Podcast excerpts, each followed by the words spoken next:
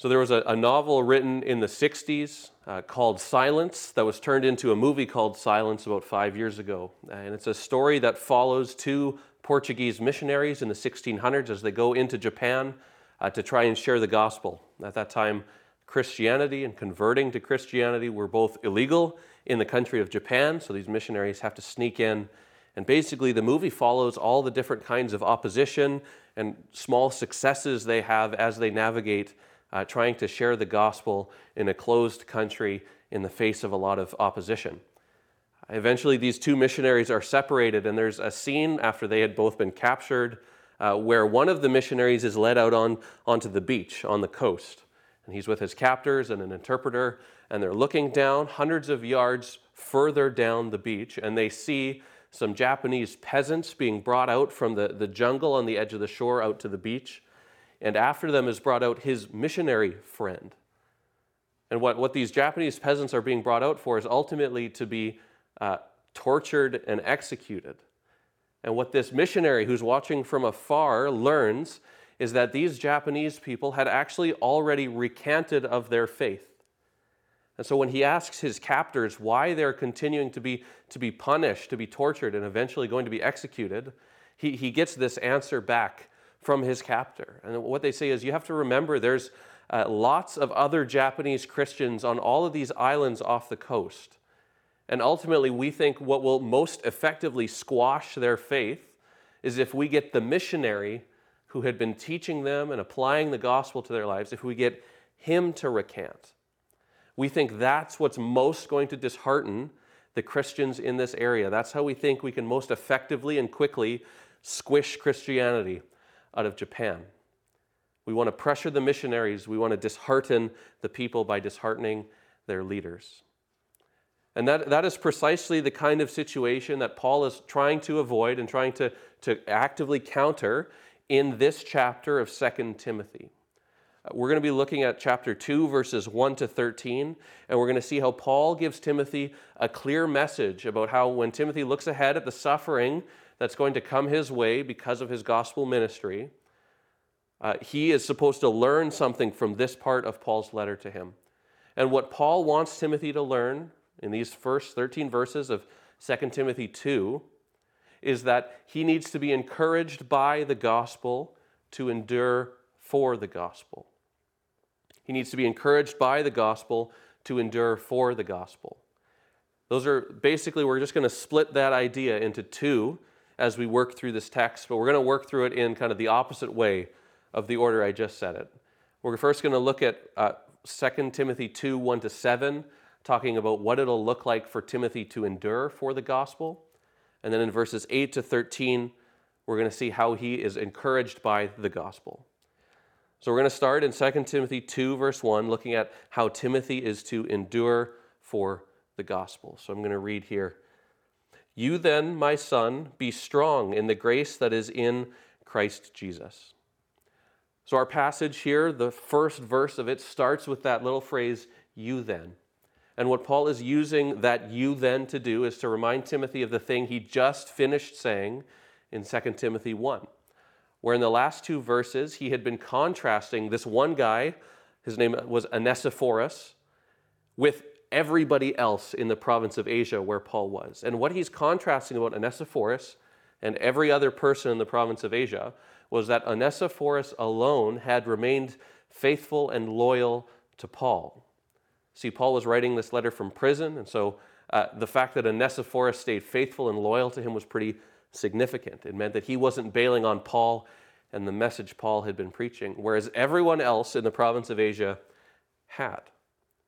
So what Paul is going to do is he's going to use the rest of these next verses we're going to look at to encourage Timothy to be like Onesiphorus. Parents, it's like when you tell stories of the friends you had when you were a teenager to help try and teach your kids about what being a good friend looks like and what being a bad friend looks like. You'll say stuff like, I had this friend Mark when I was a teenager, and Mark was a really fun guy to be around, but one Halloween, he blew up our neighbor's mailbox with fireworks and blamed it on me, and I got grounded for a decade. Don't be friends with a Mark. Instead, you should be friends with people like my friend Ezra. See, when I was a teenager, I had this really significant medical emergency, I needed an organ donor, and Ezra gave me a kidney. Don't be friends with a Mark. See, I want you to be friends with an Ezra. Don't be a Mark, be an Ezra. That's the message that Paul is going to be relaying to Timothy. You want to be faithful to the gospel. You are going to need to endure suffering, and I want you to be like Onesiphorus as you do it. So let's return to verse 1 and see what the rest of that verse begins with. It says, "You then, my son, be strong in the grace that is in Christ Jesus." That word that says be strong in the Greek, it sounds like an instructive command, something Timothy is to bear down and be strong, when in reality the verb tense is what's called a passive verb. So we would actually read it more helpfully in English as be made strong or be strengthened, have something act on you to make you strong for what you're about to encounter. And Timothy is going to learn from the rest of these verses that come after what it will look like for him to be strong. But you'll notice that verse 1 tells us where we go for that strength. What is it that will make us strong for what lies ahead? And it's the grace that is in Christ Jesus. Paul uses grace in kind of an interesting way here, because oftentimes the way that we talk about grace is restricted basically just to the start of the Christian life. That is to say, when someone professes faith in Jesus, we say, now they have received the grace of God. It's a thing that you need at the start of your Christian life. But Paul is talking about grace as something that, yes, you absolutely need at the start, but it's also a thing that you're going to need at every difficult point along the way. Paul sees grace like we see gas when we're going on a long road trip. See, we would say to someone who's planning to drive from Abbotsford to the Okanagan, you're a fool if you only put a half a cup of gas in your car, right? Like that's enough to start the engine and to let it idle for a few seconds. But if you want to make that 400-kilometer journey, you need a full tank. And that's not to say that grace is something we run out of, that we need replenished in our life, but it is to say that we need grace the whole way through. It's not enough to just say, I'll rely on God's grace to make me a Christian, and then I'll push the car from here to the Okanagan. I need God's grace the whole way through. And that's what Paul wants Timothy to see, that if he's going to endure for the gospel, he needs to rely on God's grace the whole way. So that's how Timothy is going to endure for the gospel. He needs to be strengthened in the grace that is in Christ Jesus. And then in verse 2, Paul reminds Timothy of what the nature of his work is that he needs to be strengthened for to endure in. So let me read 2 Timothy 2, verse 2. "And the things you have heard me say in the presence of many witnesses, entrust to reliable people who will also be qualified to teach others." So in one sentence here, Paul is recapping for Timothy the nature of his mission. In his first letter to Timothy, it's called First Timothy in our Bibles, in chapter 3, he kind of gives a bit of a marking rubric by which Timothy will decide who is and who is not a reliable person, a reliable man who will be set up as an elder in one of the churches Timothy is helping to grow, so that they will stick to the gospel. But what Paul is doing here is he is grounding Timothy's need to be strengthened by reminding him of the important work he is a part of. See, for Timothy, the appointing of, the training up of elders to lead churches was the role that he played in the bigger mission of the whole church. And so lest we read this verse and think, well, if I'm not setting up elders in new churches, I don't have to listen to what Paul is saying. Paul is simply reminding Timothy of the unique role that he plays. And in that same way, all of us could be reminded of the unique role that we all play in the mission of the church. The mission of the church is summarized in Matthew 28, where Jesus gives instructions to his disciples right before he ascends to heaven. And he says, "Go and make disciples of all nations." That is, in effect, the mission of the church. And Timothy's unique role within that mission was to make sure that the churches that were being formed were being led by healthy, qualified, reliable men as their elders. But the question should arise for us, what then is our unique role that we need to be strengthened in the grace that is in Christ Jesus to continue in? And I would say to you that it's going to look different in all kinds of different contexts, but generally we are all part of similar mission fields in some sense. See, if you have other people that live in the same house as you. You have a mission field at home. Be it your friends, if you have roommates, be it your children, if you're a parent, be it your spouse, if you're married, be it your parents, if you're a kid. All of those different kinds of relationships are your mission field, where you are supposed to make disciples. If you have coworkers, you have a mission field at work. If you have the same barista that you order coffee from day after day, you have a mission field at the coffee shop. And those are all relationships wherein we can either begin to share the gospel with someone who's never heard it before, or if we know that they already believe the gospel, we can encourage them in it to help them grow in their knowledge, in their love, in their obedience to Jesus. See, though our mission field don't all look like Timothy's, we all have a gospel mission field. So as we look at the rest of what Timothy is going to be teaching, being taught by Paul, what he needs to know to endure for the gospel, that is a lesson we need to know to endure in the mission we have set before each of us.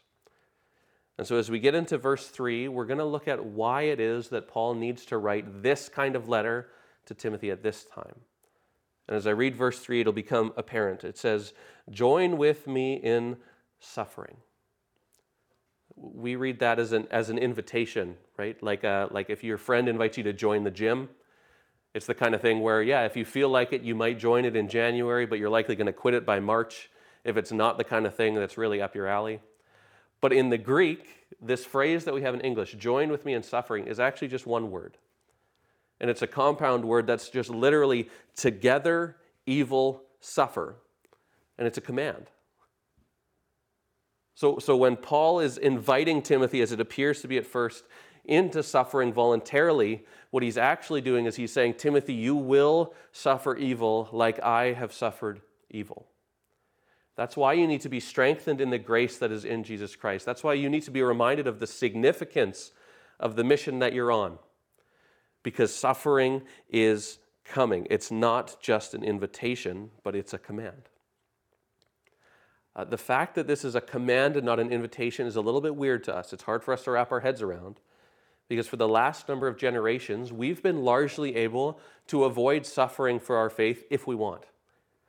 There's a couple of ways that we typically do it. Either we try to live lives of quiet faithfulness, right, where we say, I'm personally going to obey the gospel, but I'm going to be a silent Christian, where if I just keep my head down, and I don't make a big deal out of things that I think are wrong in the world, or if I stay quiet on issues I might be called to speak to, actually, I won't get any pushback. I won't catch any flack for my faith. So we either take that route of kind of retreat and withdrawal, or we take a more proactive route where we say, if I can just order society in the right way, then I can avoid suffering in any case, even if I am outwardly faithful in my life, my speech, my conduct. And we think if I just pass the right laws, if I elect the right officials, if I make sure the wrong laws aren't passed and the wrong officials aren't elected, I can just bypass suffering altogether, despite what the Bible might say about the inevitability of suffering. Paul has no such illusions about his life, and he has no such illusions for Timothy's life. He says, "Join with me in suffering" as a command. You will suffer evil like I have suffered evil, if you are going to be faithful to the call on your life, to the role of ministry you have before you. And this is a pretty big deal, right? To suffer evil is not an easy thing. So thankfully, what Paul is going to do for Timothy is he's going to get into 3 illustrations that are going to show Timothy what it will require of him to endure this evil that he is going to suffer. He uses 3 different illustrations, like a good preacher does. The first is the end of verse 3 and the start of verse 4. I'll read it again. "Join with me in suffering like a good soldier of Christ Jesus. No one serving as a soldier gets entangled in civilian affairs, but rather tries to please his commanding officer." So what is it about a soldier that Paul wants Timothy to learn and apply to him when he's enduring suffering for the sake of the gospel? Well, he wants him to realize that soldiers are focused. They don't get entangled in civilian affairs. What Paul means by entangled is wrapped up in or consumed by. And what he means by civilian affairs is the normal stuff of day-to-day life. You'll notice it's not even bad things that can entangle you. It's normal civilian affairs. See, Paul is writing this from a Roman prison, and so it's likely there were Roman guards stationed outside of his prison, because often soldiers in that time functioned like security guards or bodyguards, where their task, the orders they had been given, was to make sure no one gets into this prison and the prisoner doesn't get out. And that's a task that requires focus, right? If you're at a mall and you're managing the mall and you want to hire a security guard, focus is one of the primary things you look for, because a security guard who's trying to balance their budget on the spreadsheets on their phone while shoplifting is happening all at different kinds of stores in the mall, or they're not paying attention to suspicious behaviors going on, that's an ineffective security guard. Or think of every parent's worst nightmare, a distracted babysitter, where they've entrusted their toddler, the pride and joy of their life, into the care of this 15-year-old. And if the 15-year-old is watching Netflix all the time, is trying to come up with the perfect Instagram caption on their phone or scrolling through their TikTok feed, if they're distracted by all of those things, they're not going to know when the toddler is in distress, when there is need that needs to be addressed. This is what Paul is saying to Timothy. Timothy, if you get too wrapped up in civilian affairs, you are not going to be able to endure the suffering that will come your way.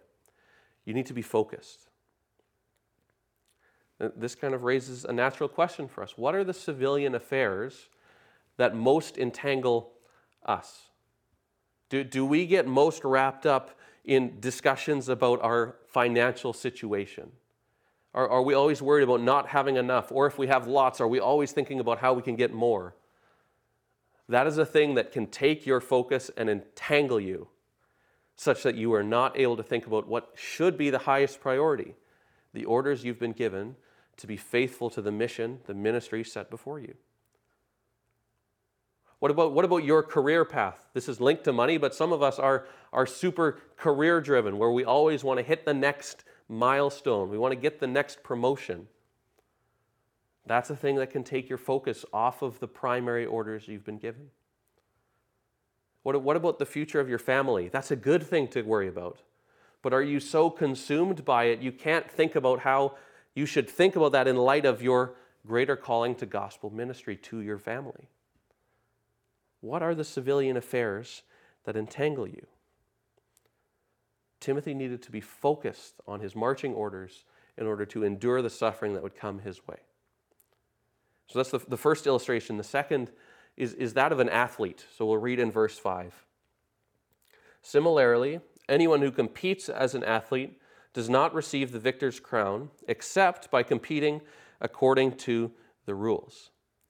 So the athlete in this image, what Timothy is supposed to learn is that they need to be disciplined to obey the rules of the competition they're engaging in if they want to win the prize. We know this because there are prominent examples of cheaters over the history of sports that have lost all earnings and any chance at winning. In 1985, there was this golfer at the British Open named David Robertson, who over the first 14 holes of the course, consistently when he would drive off the tee with his first shot, when he would arrive at where his ball had landed, he would frequently move it with his hand or by kicking it a little bit, sometimes up to 10 feet to a better spot so that his next shot was set up to more easily go where he wanted to go. After 9 holes, his caddy quit on him because he was just disgusted by the cheating. And at the 14th hole, he was kicked out of the tournament. He was banned from pro golf for 20 years. And he was fined what is in today's dollars, $90,000. And we get why the punishment is so steep, because he violated the very core of the sport, what it actually meant to play golf. You move the ball by hitting it with your club, not by tapping it with your toe or by picking it up and dropping it in a new place.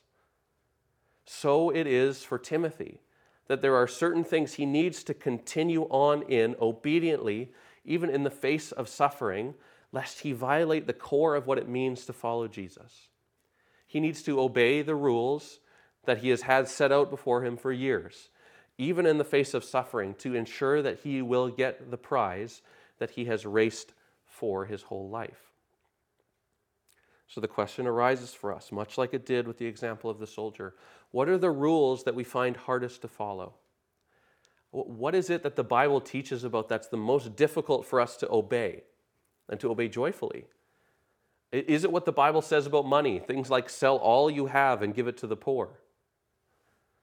Is it what the Bible says about things like marriage and sexuality? That sex is reserved for marriage, and that marriage, by God's design, is supposed to extend for all of life between one man and one woman. Is it what the Bible teaches about how we're to treat our enemies and those who hate us? Bless those who curse you. Pray for those who persecute you. What are the commands of Scripture that you find hardest to obey? Because in order to endure suffering, you're going to have to be disciplined to obey those things even when it gets really hard. Timothy needs to obey in order to endure. And the final image is that of a farmer. So we read in verse 6, the hardworking farmer should be the first to receive a share of the crops. And this is a bit of an easy one for us to understand, because in our world today too, farmers are looked at as some of the most hardworking people. My dad worked on our grandparents' dairy farm for a number of years, and I remember him always waking up before any of us was up, before the sun had risen, going to work all morning, coming home for a quick nap, returning to work in the afternoon, day after day after day. And in harvest time, it only ramps up because you have your normal tasks, but then also all the additional field work as you work to maximize the ideal window in which to get the harvest done. And it's the lazy farmer who does not benefit from their own crops, but it's the hardworking one who does. Paul is calling Timothy to work hard, to endure suffering, that it won't be easy. It will require effort. How are we setting ourselves up to endure with hard work when suffering comes our way by the way we live now? This was the example that spoke most harshly to me, that exhorted me the most strongly, because I know there are lots of easier and lazier options for me to gauge in instead of intentionally investing and working for the ministry God has put before me. Netflix doesn't take much effort, and there's a lot of good shows on there. But if we want to be ready to endure when suffering comes our way because of our ministry in the gospel, we need to be hard workers. We need to labor for the gospel. So all of these illustrations share a similar structure. For the soldier, for the athlete, for the farmer, there's an end goal they want to get to. The soldier wants to please his commanding officer. The athlete wants to win the prize. The farmer wants to enjoy the harvest. And for each of them, there's a way to get there. Focus, disciplined obedience, hard work. And think about how big of a call this is on Timothy's life. How can he ever do these things? It seems like the impossible task. But thankfully comes verse 7.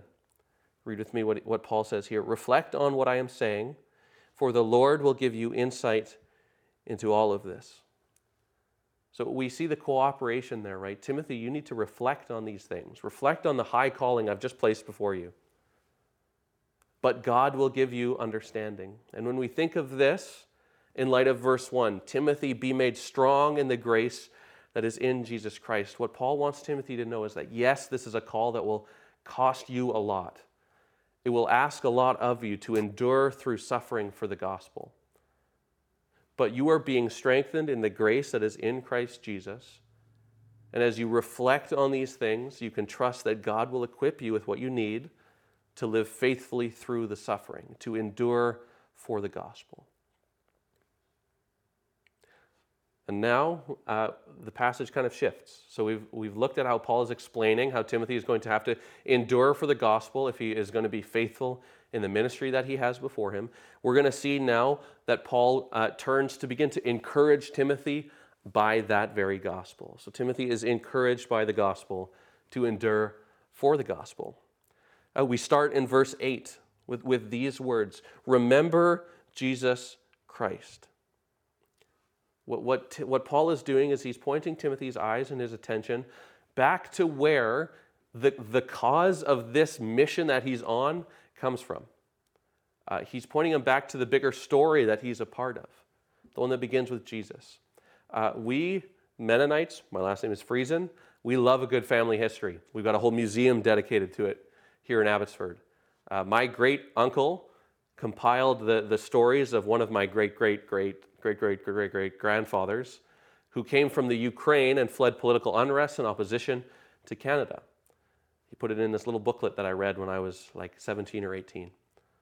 And in the story, it details all of these close calls my great-grandfather Cornelius Friesen had on his way from the Ukraine to Canada, how he had to sneak through military checkpoints, how he had to stow away on trains that he didn't have a ticket for, all of these close calls to get to Canada. And these are the kinds of stories that exist in every cultural tradition, every family background at some level. And what they serve for in the present is a teaching opportunity. There are things that are true in the past that can encourage us and strengthen us and give us instruction in our present. And that's what Timothy is going to learn from the example of Jesus. As we go on and read more in verse 8, we're going to see that Paul focuses on two things. So he says, remember Jesus Christ, raised from the dead, descended from David. These are the two things that Paul's going to focus on about Jesus in particular for the purpose of encouraging Timothy to endure. The first is that Jesus was raised from the dead. And what Paul wants Timothy to learn from that is that Jesus has already defeated the greatest enemy Timothy will ever face. Yes, his opposition, the suffering he will face, will likely come from a whole range of people, a whole range of sources, some really powerful and some less powerful. But in the midst of all of that, Paul is saying, Timothy, remember that Jesus raised from the dead, defeating the greatest enemy. So even if your suffering takes you to the point of death, you can have hope for the future because Christ has defeated death and he will raise you to life as well. The second part of Jesus' character, his nature, and his work that Paul points Timothy to is that he descended from David.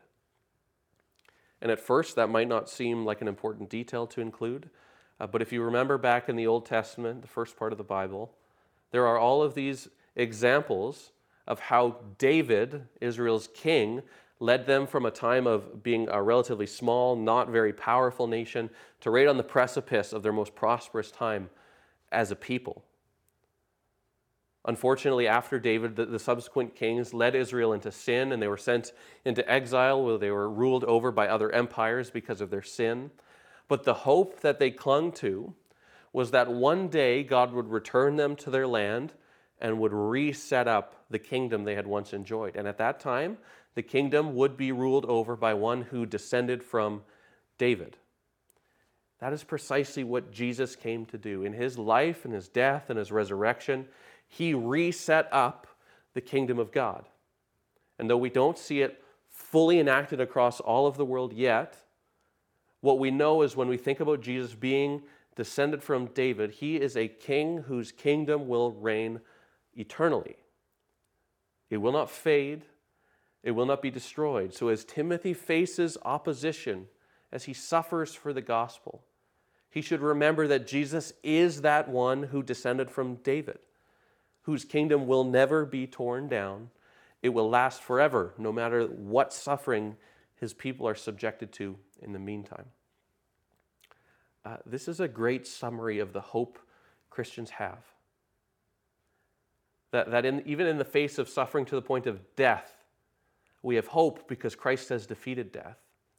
And even in the present, as we are squashed or cast to the sides of society, we know that we have a kingdom that will not be like that, that Jesus will return and fulfill his kingdom one day. And we can have confidence in our present suffering that we will be vindicated in the end. This is the kind of hope that has empowered Christians to suffer for their faith, even to the point of death, for centuries. In 1539, there were two men, Jerome Russell, who was a little bit older, and Alexander Kennedy, a little bit younger, who were sentenced to death because of their Christian faith. And as the two men were walking to the site of their execution, Jerome looked over and saw Alexander, the younger man, look nervous. And so here is what he said to him, facing their own death. "Brother, fear not. Greater is he that is in us than he that is in the world. The pain that we are to suffer is short and shall be light. but our joy and consolation shall never have an end. Let us therefore strive to enter into our Master and Savior's joy by the same straight way which he hath taken before us. Death cannot hurt us, for it is already destroyed by him, for whose sake we are now going to suffer. That is the Christian hope that encourages us to endure in the face of suffering. The tricky thing for us is that for many of us, that is a foreign situation. Yes, there might be some of us who God calls to places where we do have to face our own death for our faith. But the question I would want to ask is, are there words that we can substitute in for death cannot hurt us that is true of our lives in the present, in the here and now? Things like no amount of financial hardship because of our faith can ruin us, because we know we have the God who will provide what we need and has already provided what we most need. Jesus' sacrifice in our place to make us right with God. How about no amount of social rejection can truly cast us out, because by our faith in Christ, we are reunited by God's grace with him and are adopted into his family forever to never be cast out. What about no amount of political opposition can crush us, because we know the kingdom of God will return, will be fulfilled, and will endure forever. I think the reality is that most of us would affirm that those statements are true. If you were a Christian, you could confidently say those things, yes, are true of me. I believe that to be true because of God's grace in my life. The problem is that we're not very good at moving from encouragement to endurance through suffering. And the reason is because that's a movement that requires us to use muscles we haven't used much before because of the relative peace that we've been able to live in. But as times change, as we look ahead and see, like Timothy, suffering on the horizon, like any good gym trainer would with a new person who's just walking into the gym for the first time, you start small. There are small things that we can begin to do to embed that encouragement inside of us such that it will enable us to endure suffering when it does come. And I'm basically talking about having intentional gospel conversations woven into your daily life. Start in your home. Start talking with your Christian roommates, with your family, with your friends, your parents, your kids. Start talking about what it is that Christ has done for you and why it matters to you in the present. And then begin to broaden, to take a little bit more of a risk. Talk about it with an acquaintance you run across at church every week. Just encourage them with the gospel. Tell them how you've been encouraged by the gospel. Maybe with a Christian coworker. So that when the person who's cutting your hair, who you know isn't a Christian, and who you suspect might not be the biggest fan of Christianity, asks you what you did over the weekend, when they have to make that small talk with you for the 20 to however long it takes minutes to get your hair cut, that you know, you are confident that encouragement is embedded so deeply in you that even if the conversation becomes awkward, and even if it leads you to some kind of suffering, you have so embedded that encouragement inside of you by all of those conversations where you are speaking and being reminded and reminding others of the encouragement of the gospel, that you will be willing to endure any suffering that might come your way. So start small. Paul then gives an example. That was an encouragement from Jesus. He's going to then give an example that involves his own experience of suffering in verse 8 to 10. Where he says, "This is my gospel for which I am suffering, even to the point of being chained like a criminal. But God's word is not chained." See, what Paul is doing is he's contrasting his suffering with the unimpeded success and fruitfulness of the gospel. Christians are promised that they will suffer if they live faithfully. They will be at odds with the world in some capacity, and they will be opposed by the world because of that difference. And yet, Paul is saying, any suffering that might be inflicted upon me is powerless to stop the gospel. And what does he say because of that in verse 10? "Therefore I endure everything for the sake of the elect, that they too may obtain the salvation that is in Christ Jesus with eternal glory." See, it's precisely because Paul believes that God's word cannot be chained and is not chained, no matter how much suffering his people have inflicted upon them, that he continues to endure suffering because he knows it is for the sake, the well-being of those who God is calling to himself. Paul willingly endures suffering because he is so encouraged by the fact that God's word is not and cannot be chained. If you've been watching the service last week and again this week, you'll hear us talking about, you'll remember the video of Pastor Ezra talking about the Church Planters Training Center we're investing in Asia. And we learned in that video, and if you've been around Northview for a long time, that there is all kinds of opposition to the gospel in that part of the world. And there are church planters and pastors who have suffered significantly for the sake of the gospel.